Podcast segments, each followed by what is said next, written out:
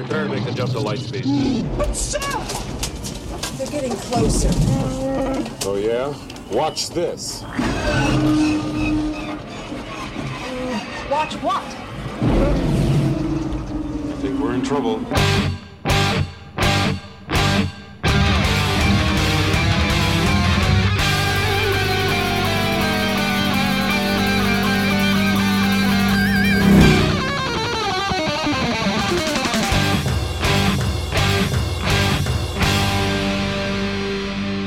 Welcome to the Mad Max Minute, where God knows, God knows I want to break free.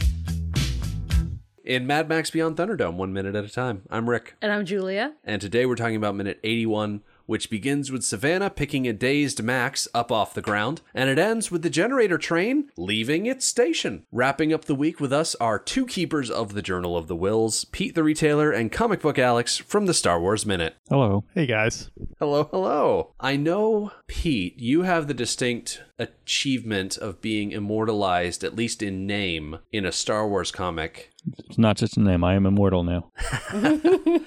Alex, have you been so lucky as to have an analog? Uh, I believe I have a planet named after me in uh, the, the canonical Star Wars universe. Oh, even better. I don't remember what the permutation of it is. Pete, do you remember offhand? I think it's like uh, LX7 yeah, or something? LX Robin Sun or something like that. It's like Yeah. LX, which so what is that like sixty Robin Sun or something? Yeah, like that? It's- something it's like a that. good- So, yeah, yeah, I'm immortal also. We're Nice. Highlanders. right. So, for people that don't read the Star Wars comics, Alex has a planet, and Pete, your character is a technician, I think it is, Yeah, she's a tech officer. Tech officer. named Pete. Is it Deritalia or something like that? Yeah, usually I say Deritalia. I don't know. I should, we should ask Chris what the what the how he meant it. Um, but it's yeah, it's a, a, our friend Chris Eliopoulos uh, was did a, uh couple of stories for the official Star Wars comics and and uh, gave us some shout outs. Nice. We have one listener specifically that's Only one listener? Well, I let me finish. Let me finish. We have one special listener in particular who is very closely related to the Mad Max comic books. Now, I'm not saying that, you know, he should run out and put a Rick and Julia character in the next Mad Max comic, but Mark, if you want to, I won't stop you. I know you feel awkward about it. I will say, uh, yes, he should be doing this. Absolutely. Yeah. Come on. All the free entertainment they're giving you? Come on. Come on, man. So what, it, what would it be like a? Uh, do you want to kind of some kind of uh, marauder or something, or or Oh, obviously. I mean, Or would you want it to be would- something like in the wreckage? You know what I mean? Like they come across a, a, a diner with your name on it or something. right? Even just uh, Max driving past a burnt out streamline trailer, and inside is a bunch of radio equipment with two skeletons sitting next to a pair of microphones. Wow. Would you be mad if he introduced characters that were named after you and then he had them die in like a humiliating like way? Or would you just be happy to be a part of it? As long as there are no giant piles of goldfish involved. Right. Well, now now that we set that up, I think that's what has to happen. You know, all the humiliation that they put Iron Bar through, and we still think he's a pretty awesome character. See? I think I would be okay with dying in a humiliating way. In the movie and in real life. Right. Yeah. One thing's for sure it's an honor just to be considered. Yeah. Right. We don't necessarily have to walk away with the statue at the end of the night, it's just an honor to be nominated.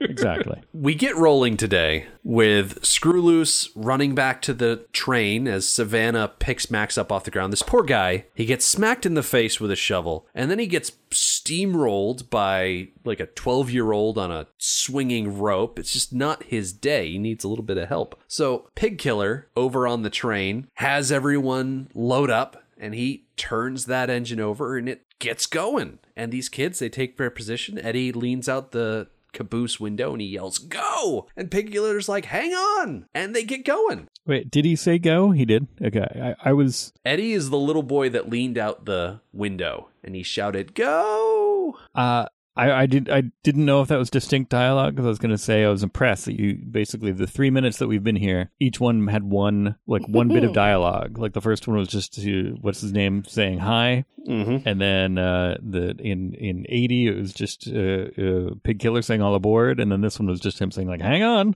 Like I thought it was just this nice little one like economy of dialogue. Yeah, it's very succinct. I'm not going to totally discount it because somebody says go first. That's fine. It's still it's still very succinct, still very very uh, um, efficient. But It's one of those nice things that George Miller likes to do. He talked about at one point this idea that you can make a movie where the people who write the subtitles have an easy job. And people in other countries don't have to spend the entire movie reading. right, that's very you know forward thinking. Now that's a, there's a lot of uh, a lot of thought put into that at, at the high levels of everything, uh, high levels of entertainment. You could argue that there are a lot of movie series, a lot of movies in general that would benefit from showing more and explaining less. Yeah, I was uh, listening to uh, I was listening to a podcast and they were talking about Buster Keaton and Charlie Chaplin, and they said they would have um, sort of an a rivalry and an unspoken rivalry about who could put the least amount of title cards in the movie. You know I mean, like who could tell the story with as few words as possible, and uh, right. I think Keaton won with like eh, like some low number, like to like ten or something, like only ten title cards throughout the whole movie or something. It might be more, but it, it was it was a low number. But uh, you know, clearly these are guys who are used to thinking in visual terms. So Right. That Should be is able to- low. should be able to do it with none. That's that. That's that was like the yeah, the, the kind of uh, you know purist like Dogma ninety five or something of the of the era. They're like, no man, you like you have to be able to tell the whole story with just your actions. Like, no, no, the title cards are cheating. title cards. I thought you were a real filmmaker. Yeah, I question Eddie's line of go because Eddie's never seen a vehicle before. How does he know that this hunk of whatever is supposed to go from one place to another? We missed the scene where everybody climbed aboard and had the idea and executed that idea of taking the truck train. Hmm. So, did Pig Killer explain, hey, everybody, climb on this thing. This thing is going to run along the tracks and get us out of here? Because they've never seen a vehicle like this before. I mean, none of us have seen a vehicle like this before. Yeah.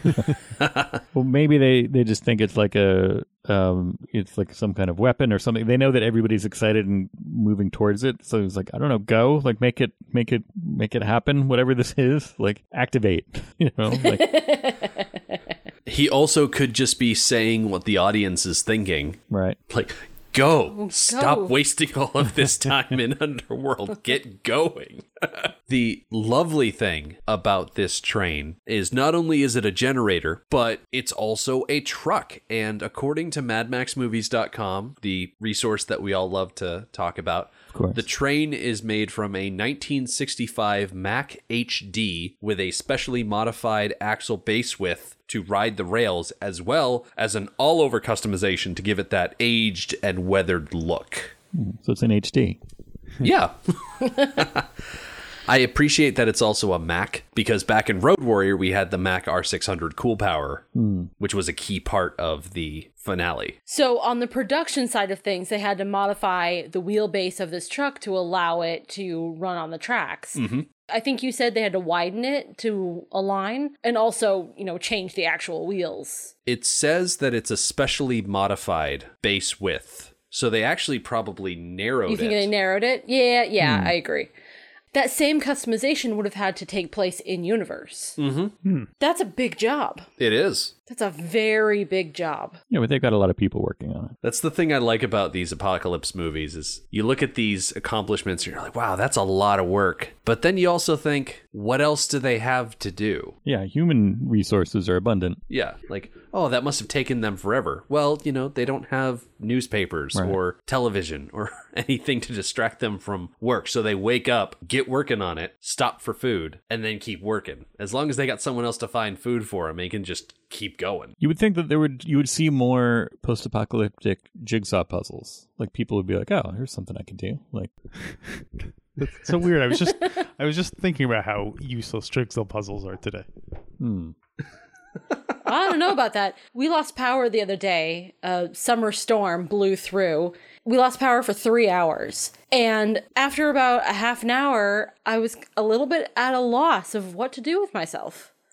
like, okay, well, everything that I might like to do, I can't because it requires electricity. Mm-hmm. Yeah. And so, yeah, I was at a loss. You need a, a hand cranked Victrola and a jigsaw puzzle. Yes. Exactly. I mean, don't get me wrong, they can be fun to do, but the fact that you only thought to do it during a blackout is not a good sign for as something that's entertaining. You know what I mean? right. Entertainment of last resort. Yeah, it's like, well, I have a rubber ball I can bounce up against the wall. This is fun. Wait, you do? yeah, but you're not getting your hands on it. Oh man, You threw my last one down the sewer. I can't. Uh... Hmm, that was an accident. So I think this. Um, I mentioned this earlier in the week, but the scene of the truck kind of breaking free and starting the truck trains starting to move and stuff. That to me seems like the most like kind of a. a like obviously filmed in a studio, huge. You know, reminds me of like, isn't there Goonies? Don't they? Isn't there like a, a ship come loose and stuff? And Yeah, the pirate ship mm-hmm. kind of breaks yeah, through the that's wall. Kind of what it reminds me of, like and- some ridiculously huge thing coming to life and and kids running around. Right. And a little bit, this is where I wrote Temple of Doom oh, because it's Oh, yeah. that same kind of like going from that dank underworld to like outside land where it's bright Yeah. and sunny. Let's talk about sets. Maybe. I'm pretty sure Underworld is the only built set in this movie. Everything else was more or less on location. Bartertown was shot In Bartertown. in a quarry. and the crack in the earth was part of a national park uh-huh. and underworld was inside of a old auction house where they used to sell livestock and things like hmm. that hmm. There you go. it's not exactly the same thing as hook where every single thing was a set and they were all built indoors Right. Yeah, fair enough. but it is nice that we're f- just breaking free this giant truck train generator thing straining against the pipes that are venting its stuff up into the open air and straining at the cables that connect it to all of the transformers and generator aspects to it. And oh as it pulls you've got pig killer and he's in the driver's seat and he's bouncing and he's rocking back and forth just trying to will it forward as the wheels spark against the tracks. I kind of felt like Pig Killer's command to hang on, like momentum has kind of been building, and his hang on is kind of the release of that tension. Mm-hmm. Like, okay, this is it, we're going, hang on, and nothing happens. Yeah. Right. It's very much this letdown, but it's not really a letdown because then they start to show us the next level of tension that's building, that they're pulling on the pipes. Mm-hmm. So emotionally, it's a little bit of a roller coaster ride. Hmm. I feel like him saying hang on was like hang on because as soon as we break free of this stuff, we're going to lurch forward suddenly. That was Lurch again. Naturally.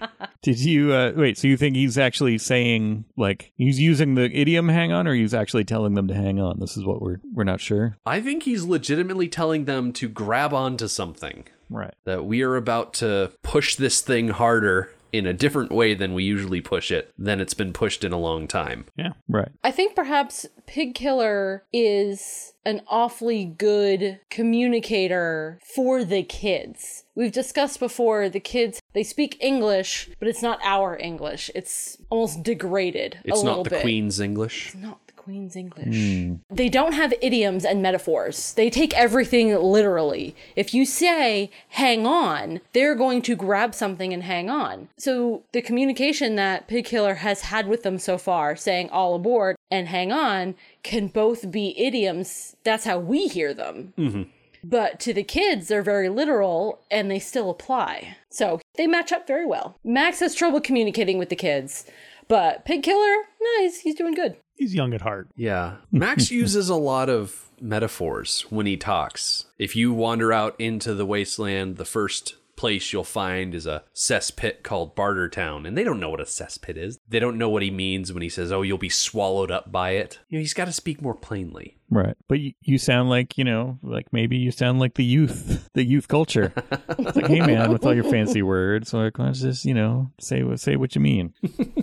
One thing that really stands out to me as this train is struggling to get moving, I'm reminded of that one scene where, well, I'd say that one scene. It happens often in the Star Wars movies, but where Han is having trouble with the hyperdrive in the Millennium Falcon, and there's that one point where Leia says, Oh, would it help if I got out and pushed? Right. Because in this instance, it actually would help if Carrie Fisher was there just to push on the train a little bit, get it going.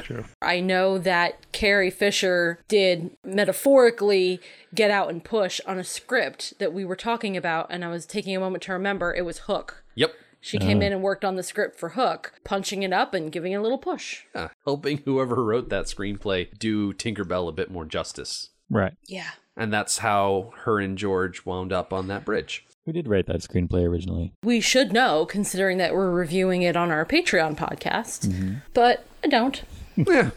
It's all right. when you do something five minutes at a time, I think you're allowed a little bit more leeway. Yeah. It's like, oh my gosh, I can't even imagine doing such a thing. Five. I mean, each episode must be like an hour and a half long. Well, when we record it, it starts out at about an hour, but by the time we trim it down and get rid of all of the pregnant pauses, It's a tight, Yeah, tight they land about 45 minutes. Oh, okay. Yeah. That's not so bad. Yeah, no, not so bad at all. Speaking of that, have you guys, uh, in doing research, I saw that people were making parallels, saying a lot of Thunderdome was taken more or less wholesale from uh, book Riddley Walker by Russell Hoban. Have you heard that, or, or have you have you read that? we have not. No, not at all. I don't even recognize those names. Yeah, Russell, Russell Hoban. It, it sounded familiar. I, I had heard of the book before. It's it's on probably a couple of lists of sci-fi kind of novels uh, that I people one some one person or another has told me I should have read. Mm-hmm. And it's a you know it's similar thing and it's post-apocalyptic and there's like a new culture and I think it's more kind of deals with the cultural stuff. Uh, but apparently has has a lot of the ideas specific to Thunderdome in it. I don't know. I mean, not the Thunderdome itself, but the specific to this movie. Yeah. But then I, I was looking him up, and I didn't even realize that it's the, he's the same guy who wrote uh, Emmet Otter's Jug Band Christmas and the whole Frances series of, of ch- children's books, like Bread and Jam for Frances and Huh. all that stuff. And I was like, wow, that's a weird scope. Yeah. like, so yeah, I, I wrote you know book that uh, influenced Mad Max and you know Emmet Otter's Jug Band Christmas. Riddley Walker is, like you said, a book by Russell Hoban. It's set about 2,000 years after a nuclear war has devastated world civilizations, and the main action of the story begins when the young narrator, Riddley Walker, stumbles upon efforts to recreate a weapon of the ancient world. The novel's characters live a harsh life in a small area which is presently the English county of Kent, and know nothing of the world outside of inland, which is what they call England. Their level of civilization is similar to England's prehistoric Iron Age, although they do not produce their own iron but salvage it from ancient machinery. Church and state have combined into one secretive institution whose mythology, based on misinterpreted stories of the war and an old Catholic saint, Eustace specifically, is enacted in puppet shows. Huh. All right. Yay, puppet shows. Which sounds very, similar to the tell. yeah. hmm I, I have not read it, nor do I own it. So I, I maybe I'll be able to report back down the road. But It was published in 1980 in print specifically. I've never heard people say that the two are similar. The main thing that we've been comparing Beyond Thunderdome to was Lord of the Flies. Yeah. That makes sense to the kids. The idea that Terry Hayes, the screenwriter, went to George Miller and said, Hey, I've got this Lord of the Flies esque story. Because Lord of the Flies is from 1954, so it had a lot more time to percolate in the right. Collective unconscious. So eventually the train does break free, which just feels like sweet justice for any train that was pulled from the tracks and made into a generator, like the character of Smudger from Thomas and Friends. Is that the one where he's bricked up into the wall? Oh, that is dark. Yeah. Hmm. He's a show off. He rode too rough and he would derail himself all the time and he was hmm. told to behave and he didn't. And so they pulled him and turned him into a generator, built a wall around him. Hmm. Which I have no problem with the punishment as long as a life sentence had a distinct end, that someday he would die. Mm-hmm. But he's a sentient object. There's nothing in him that is going to cause a natural death. Hmm. He's not going to grow old and die. He's just going to live think the forever most- behind the wall. So that then becomes an inappropriate punishment for the crime. The most horrifying thing is that Smudger is affiliated with the Mid Sodor Railway, and apparently the Mid Sodor Railway closed down. So there's a chance that not only was he turned into a generator, but he was then abandoned when the railway he was working with shut down and they just forgot him there. Uh huh. Yeah, they did. Wow. It was like a horror story. Yeah, Yeah, it is. it's like the cask of Amontillado. Oh, Smudger. poor, poor Smudger. He doesn't get to live again as the getaway vehicle for post apocalyptic road warriors and such. Not yet. I think it's up to us to tell that story. Exactly. See, we just need a Thomas and Friends set after a nuclear apocalypse and have a bunch of people storm in and save Smudger. But knowing how much of a show off he is, he probably wouldn't be humbled and he would immediately derail them. Ugh. Hmm. He'd be so excited to be free that he would, you know, run wild and, yeah, derail himself. Wow. Happens to the best of us.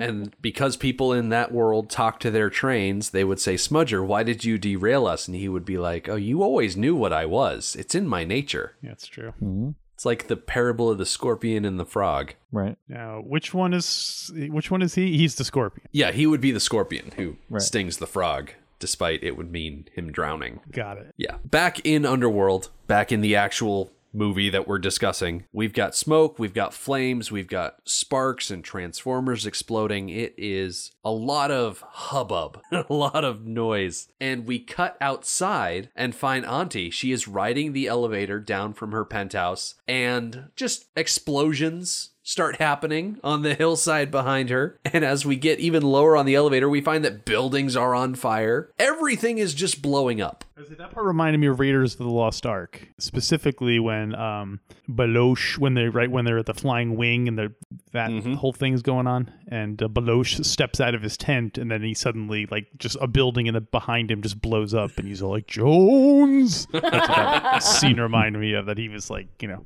she was she was the Belloq in that situation. I'm inclined to assume that all the hubbub above ground doesn't necessarily correspond to what's going on below ground, that it is for the presentation for the movie. Do you think that that is true, or do you think that it's a legitimate one to one what we see above ground and what we see below ground? Hmm. You mean like uh like what was happening would not really make that thing blow up? That kind of thing? exactly. Okay. Yeah. I'm going to believe that it's literal, Yeah. one to one. I'm thinking that the way they store their methane is not super stable and reliable and OSHA compliant. There's no workplace safety regulations in the post apocalypse, so they probably just have pipes and things feeding methane down into the generator or attached in some way to that central room. So as the train starts rolling away, these poorly stored pockets of methane are exploding and sending these giant hot fireballs up into the sky. Wow. yeah. Although, despite all of the explosions and things happening around us, I do have one major curiosity. The people that normally turn the crank on Auntie's elevator hmm. were down in Underworld and got knocked out by Max and the kids. Technically, Pig Killer and the kids, but you know what I'm trying to say. Right. Well, it did seem that either they had been reassigned to be down there or they were off. So you think there's like a B team? Yes, I think there's a B team. Right. She's got to have a backup. By the way, before we get too far away from the topic, OSHA is still called OSHA in Australia. Really? Yes, hmm. the Occupational Health Services of Australia. Okay. I googled it because I assumed OSHA would be called something different in Australia, but nope, it's hmm. still OSHA. Hmm. So it's OSA. Yes. Okay. Oh, wow. So for America, OSHA. it's the Occupational Safety and Health Administration, and it's a government agency. You guys sound like Jar- you guys sound like Jar Jar Binks. Who, who's that? Australia, on the other hand, it's Occupational Health Services Australia, like you said. Hmm. So apparently, being on the other side of the world, some things are backwards. The H and the S are switched, and the toilets spin a different direction. They drive on the opposite side of the road. Cats and dogs living together, complete pandemonium. Perennially backwards day, opposite day. Despite the mysterious origin of all of these explosions and fires and things like that, it is nice to see them return because we had so many lovely fire effects back in Road Warrior. And there was that one gigantic explosion that consumed the compound. It's nice to see things blowing up again. It feels more Mad Maxy. Just in general, it's nice to see things blowing up again. Yeah. It's like there we go. We needed we needed to get rid of that subtext and have this all. This is this is what we wanted. It's clear as day. It's just exploding. That's fine. all along. Mhm. Fewer children, more gas explosions. Right. And no children exploding. We don't want that. That's not a. That's a bad medium. We don't want to. We don't want to compromise there. Yeah, if we can avoid exploding children, Right. that would be ideal. Right. Oh, how else are you going to get those kidneys out of there? In the last five, six seconds of this minute, we get to see the generator train actually start to roll along its tracks. We've got a bit more of a way to go before we finally exit Underworld, but we're more or less on our way. And I find it interesting that the generator train is still on tracks. Right. Well, I guess once they once they moved it in there, they don't want to lift it up and pull the tracks out. You know what I mean? But it would make sense to remove at least a portion of the tracks. Like if it's going in there as a permanent fixture, Yeah, maybe don't give it an avenue to leave. yeah. Seems like an interesting choice that they've made. You think that these were pre-apocalyptic? This was like a railway. like the train went through here, and then they kind of used it to get their. Like, do you think they built that place because of they built Bartertown because they could put a train there? They could bring a train there because there were tracks, or did they move the tracks, build tracks to go, or adjust tracks to go to Bartertown after they had already settled? I guess I always assumed that Bartertown was built on top of a mine Oh, right. and this train generator was part of the mining operation to move material in and out of the mine. Sure. That would make sense. I guess I always just figured that. I think I did too. A counter argument to that that will come up in future minutes is that these tracks are in very, very good shape. Yes. Yes, they are. Well, it could be they get used more than we think, more than we see. Hmm. Because getting used makes tracks uh, nicer and cleaner, right? It keeps them keeps them in good shape Yes. because you're constantly kind of grinding stuff against them. And we know that there are other vehicles that use these tracks. We see it later on this movie where Iron Bar, spoiler alert, I guess, Iron Bar doesn't die in the vat of poop. We find that out next week, but he shows up on a hand operated train car. So wherever these tracks go, there's a very good chance that Bartertown could use the hand powered crank car to go along the tracks Right. but it just ah it confounds me like why it's so easy for them to leave i know it's probably narrative convenience but still Well, it is. I suspect that we don't see very much of the track. We see one end where the truck is, and then the other end where there's a big mound, but we don't see really much in between. Mm-hmm. There could be a branch in the track that leads off to another area. My guess is where the feed comes from. oh So they use the train, the hand cranked train car, to move feed around. That would explain a lot because we had that very important question of where do they get the food for all of these pigs mm-hmm. Right. they just go down the tracks Yeah, that makes sense. But as for the minute at hand, we see a lot of dust and smoke pouring out of the engine of this truck. It's been a long time since it's been used. Long time. Plus, they probably also wanted to call back to the second movie where all of the dust and stuff flew out of the Mack when Max was starting it up there on the road. Yeah, I definitely thought of that, made that connection. I definitely need to go back and, and rewatch these. I'll, I'll, I'll say all four of them because the I only saw the the new one the once in the theater, and then the other one is again, like I said, I haven't seen them in thirty years. So Mm-hmm. definitely maybe w- worth a revisit. Who has time? Not me, but one of these days I'll, I'll I'll start to. I think the one I, uh, ironically, the one that I've seen the most recently, besides uh, Fury Road, was was the original. So Well, as far as these four movies are concerned, I definitely share your grand philosophy that you watch them in release order. Always release order. Right, storytelling. You know, that's the that's that's the way that they were made. It's the way they, they uh, things make sense that way. It's a natural progression. Are there alternative theories among Mad Max heads that you're supposed to watch it in a different order? There are some people that hold the opinion that you can skip the first one. There are some people that say only watch the first two, skip the third one. There are also a lot of people that say that Fury Road is not a good addition to the trilogy, that you watch the first three and then that's it. Hmm. And that Fury Road is its own thing. And then, of course, you've got, I think, the vast majority of people where they're fine with all four. Is Fury Road kind of a? Uh, is it like the Star Trek movies where it's like kind of the same universe but not really, or is it? Um, is it? Can it slot nicely into the rest of them? The movie Fury Road is essentially like how they do Doctor Who. Okay, It's the same universe, the same timeline. They've just recast the actor. right. which rubbed some people the wrong way. Yeah. The more I spend watching Mel Gibson as Max, the more ah, bitter the idea of switching out for Tom Hardy gets. I think if Fury Road had been made post Logan, Logan showed us how an aging actor can still be phenomenal in a role that he played when he was a younger man. And also, Mel Gibson would have circled back around to an employable state again. When you have a public meltdown like Gibson had, Right. you've got to be set on the back bench before people start to forget what you did.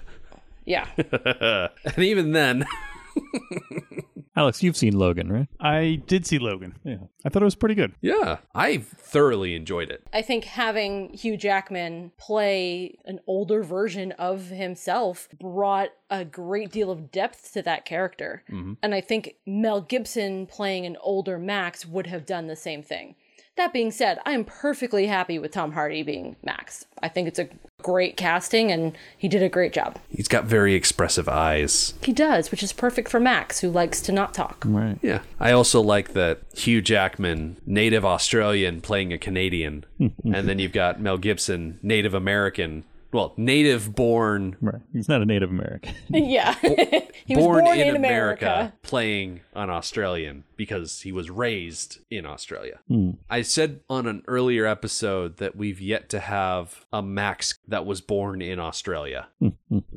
Yeah. which just makes me chuckle. well, maybe the maybe Max himself wasn't. We don't know that. It's a very good point. Mm-hmm. I mean, maybe we do. Maybe somebody knows that. Maybe it's in one of the books or something. But Are there books? There are there are novelizations of the movies, and there's also the comic book that was put out to bridge the gap between Thunderdome and Fury Road. now, who wrote the? Are they Alan Dean Foster's? Are they? Uh, are they? Uh, I'm trying to remember who the the second tier guy is for these. Who who wrote the novelizations? I'm pretty sure Terry Hayes wrote the novelization for the first movie, and George Miller liked the work that he did so much that he brought him on as a screenwriter for the second movie. I don't remember who did the novelization for the second movie, but Julia, what does the front of the book say for Thunderdome? Joan Vinge, Yep. Oh, all right, And she wrote it based on the screenplay. the screenplay. all right. Uh, legitimate sci-fi author. Yeah. I'll allow it. like I have any say in the matter. I find the novelizations very satisfying. Oh, because me too. They just add so much. Things that would bog down a standard film can be expanded on in the written work, and it makes everything a bit more deep. Mhm. And they don't cut Gecko. Don't cut Gecko. Poor Gecko. He had such an iconic look to him with the piece of radio equipment strapped to his chest and that crazy headset of his. And he just disappears from the movie with no resolution. And it's so sad. Almost as sad as his death scene. Hmm. That was cut. Maybe they'll restore it Maybe. in the del- deluxe. Yeah, we're pretty sure it was filmed because there are clues, Like- some leftover bits and pieces that you Yeah. can see in the background. So we're pretty sure it was filmed, just cut from the movie. Although, considering that in the high octane Blu ray box set of Mad Max movies, the Thunderdome disc is the only one that doesn't have any bonus features. Oh, Yeah, it was a real big bummer. especially because we know that behind the scenes documentary type stuff exists. We found it on YouTube. Yeah. Yeah. Weird. Oh, they'll. I'm sure there sooner or later it'll be an anniversary uh, release. And we'll have to buy it again. Yep. Yeah. Well, 2019 is going to herald in the 40 year anniversary for the original Mad Max movie. Hmm, there you go. Wow. Yep. There's going to be a big get together in, I forget which town exactly. It was going to be in Clunes, Clunes. but their venue was too small and they had to move it to a nearby location. oh, okay. So- good turnout. That's great. Anyone listening to this, it's still a few months out at the time of release for this episode. So you can look into it and find information if you want to head out there and check out the festivities.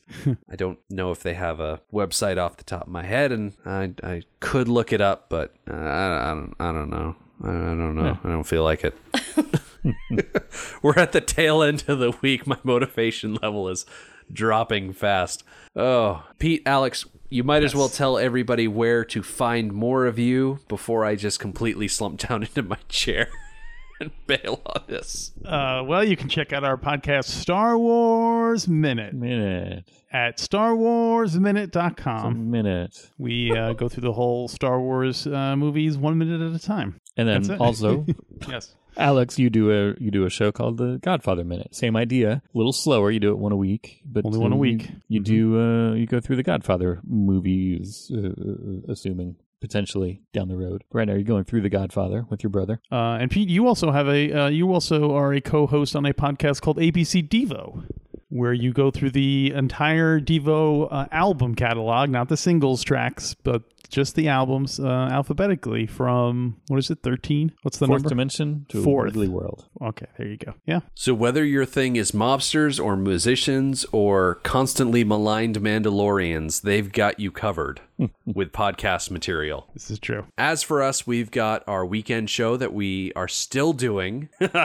we are in week 27 of our coverage of Hook, five minutes at a time. We get to join Peter this week as he wakes up on the street like someone who had too much to drink the night before. But everything that we've talked about so far actually did happen because he has a run in with a familiar face and he has a bittersweet goodbye with Tinkerbell. And it's back to the row house where Peter recovers his cell phone, climbs a drain pipe, gets reunited with his family. It's all very touching.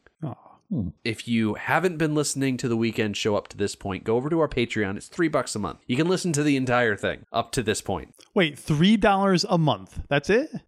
It's super affordable. It helps us keep the lights on. The more that people give us, the more manageable the hosting fees are for our website, and it really helps us out. So go check that out. Patreon.com slash MadMaxMin. Super easy to find. If you're not going to join us for the weekend show, we will be back on Monday. We've still got more Thunderdome to go and it's utter pandemonium because Bartertown is blowing up. People are running to and fro. They're trying to escape the explosions, and meanwhile, Auntie's guards are just trying so hard. They're doing their darndest, guys, to control this crowd. Because people are screaming, because everything's on fire. But those boys in not blue, those Boys in Black. folks in feathers, I guess, Boys in the band. it's a multi-gendered team. Auntie doesn't discriminate who she puts on the guard as long as they wear the feathered mohawk. that thin feathery line between chaos and order. But we'll get to see them at work as they try to keep everybody calm as everything is literally on fire. Tell me about it. The Mad Max Minute podcast is a fan project by Rick and Julia Ingham. The Mad Max franchise was created by George Miller and Byron Kennedy, is presented by Kennedy Miller Mitchell Productions, and distributed by Warner Brothers. Mad Max Minute is produced and edited by Rick Ingham. Our opening music is Verdi's Dies Irae by Daniel Batista of danielbatista.com. And our outro music is We Don't Need Another Hero by MilitiaVox of militiavox.com. Our home on the internet is madmaxminute.com. You can follow us on Twitter at madmaxminute, like us on Facebook by searching for Mad Max Minute, and join our Facebook listener group, Mad Max Minute Beyond Microphone. If you'd like to support the podcast, visit madmaxminute.com where you can check out our TeePublic storefront by clicking the store link, join our Patreon by clicking the support link, or make a one time donation by clicking the donate link. Thank you for joining us for minute 81 of Beyond Thunderdome. We'll see you next time. Everybody sing